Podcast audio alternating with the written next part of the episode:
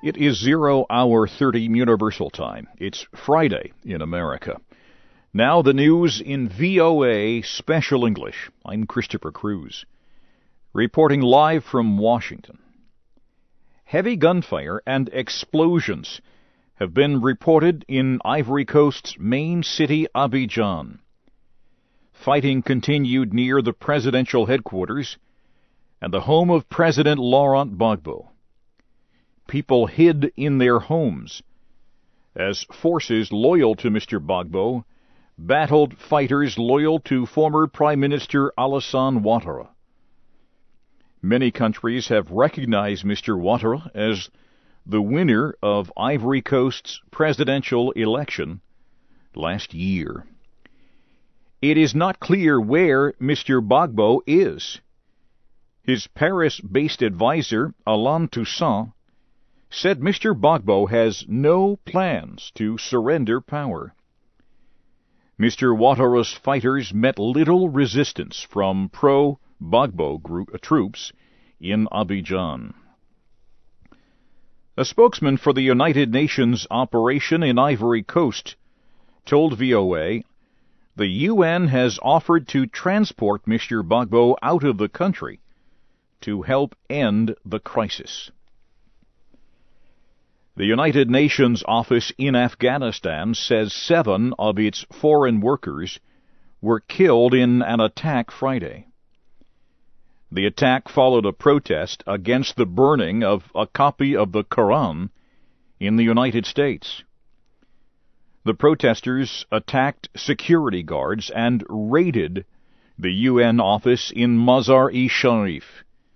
Police said the attackers entered the building set it on fire, and killed the UN workers inside.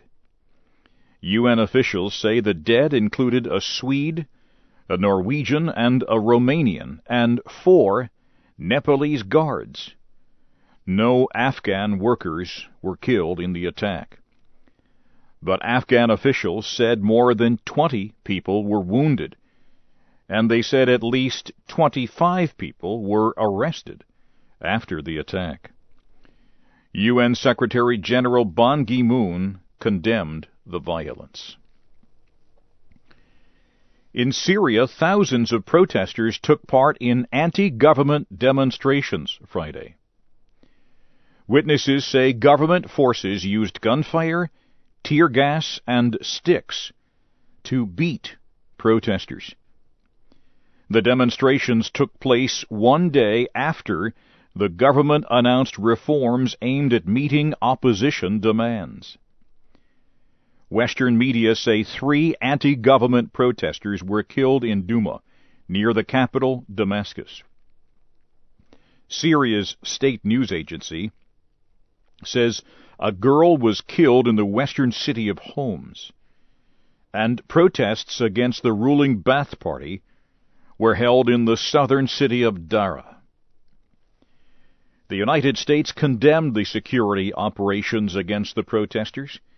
It urged Syrian President Bashar al-Assad to take steps toward meaningful reform. The United States says Syria has released two Americans who were accused of being involved in political unrest there. The State Department confirmed the release of 32-year-old Mohammed Radwan and 21-year-old Pathik Root. A State Department spokesman criticized Syria for refusing to let the United States contact either man while they were detained. Syrian police detained the two Americans for taking pictures during protests. Mr. Radwan had been sending information about the protests in Syria to the Twitter website. You are listening to the news in VOA Special English, coming to you live from Washington. Forces loyal to Libyan leader Muammar Gaddafi continue their tank and artillery attacks on Misrata. Misrata is the third largest city in Libya. It is also the only one in the western part of the country under the control of rebel fighters. Also on Friday, a Libyan opposition spokesman, Mustafa Abdul Jalil, proposed a ceasefire. Mr. Jalil is a former Libyan justice minister. He said government forces must leave the cities which they now control. And he said they must end their operations against cities under the control of the rebels.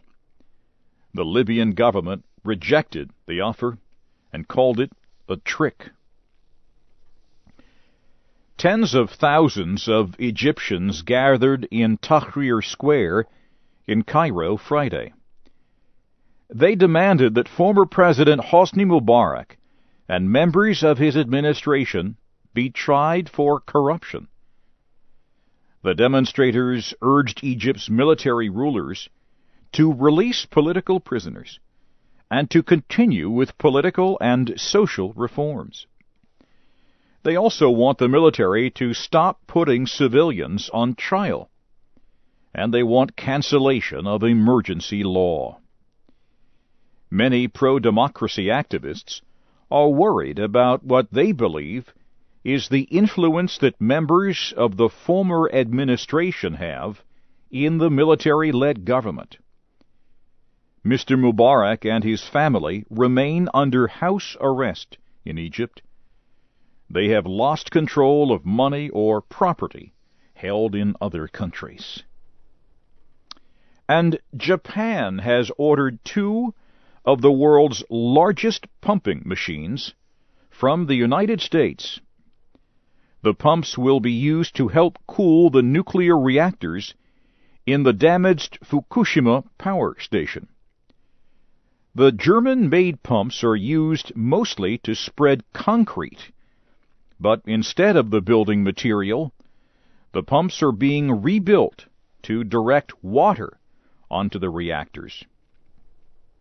They are being flown to Japan in a Russian Antonov, the world's largest airplane. The plane is being flown from Russia to the United States to pick up the pumps and take them to Japan. Each pump is worth about $1,800,000. The manufacturer told VOA that the airlift is part of an international effort to help cool the nuclear power center. And now, briefly, here again is the major news of the hour in VOA Special English. Heavy gunfire and explosions have been reported in Ivory Coast's main city, Abidjan. Late Friday, fighting continued near the presidential headquarters and the home of President Laurent Gbagbo. The UN office in Afghanistan says seven of its foreign workers were killed after a protest against the burning of a Koran in the United States. And forces loyal to Libyan leader Muammar Gaddafi continue their tank and artillery attacks on the city of Misrata. Misrata is the third largest city in Libya. There's more at voanews.com. And that's the news in VOA Special English. I'm Christopher Cruz, reporting from Washington.